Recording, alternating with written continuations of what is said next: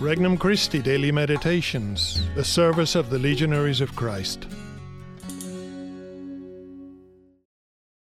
NRC Meditation for October 28th, 2023. Feast of Saints Simon and Jude, Apostles. Faithful to our Lord. From the Gospel of Luke, chapter 6.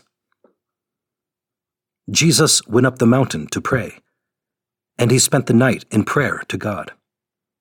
When day came, he called his disciples to himself, and from them he chose 12, whom he also named apostles: Simon, whom he named Peter, and his brother Andrew, James, John, Philip, Bartholomew, Matthew, Thomas, James the son of Alphaeus, Simon who was called a zealot, and Judas the son of James, and Judas Iscariot, who became a traitor. Introductory Prayer. Lord, I believe that you are my Creator and Redeemer. I hope in your goodness and mercy. I love you from the depths of my heart. I place this time of meditation in your hands. Thank you for giving me this opportunity to grow in love for your holy will. Petition. Help me, Lord, to persevere like the apostles. First reflection: impossible cases. St. Jude is known as the patron of impossible cases. He was a relative of our Lord himself and wrote one of the letters in the New Testament. The fact that he is the patron of impossible cases means, of course, that nothing is impossible with God. What is that one impossible thing for me right now? What spiritual mountain do I think is too high to climb?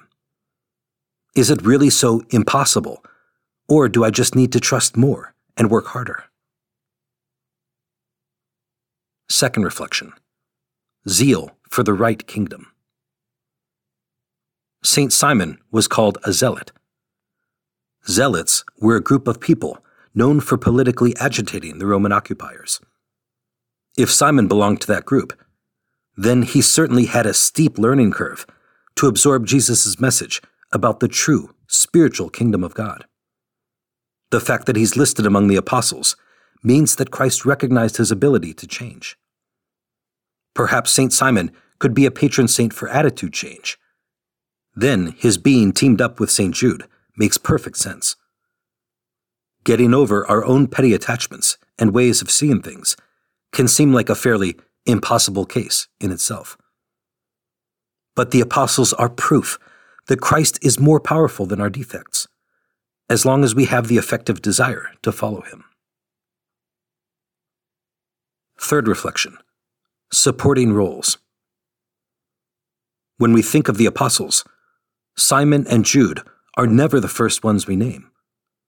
However, not everyone needs to be a headliner to be a rock-solid contributor. That's who Simon and Jude were: men loyal to Christ, who persevered in the mission that he entrusted to them.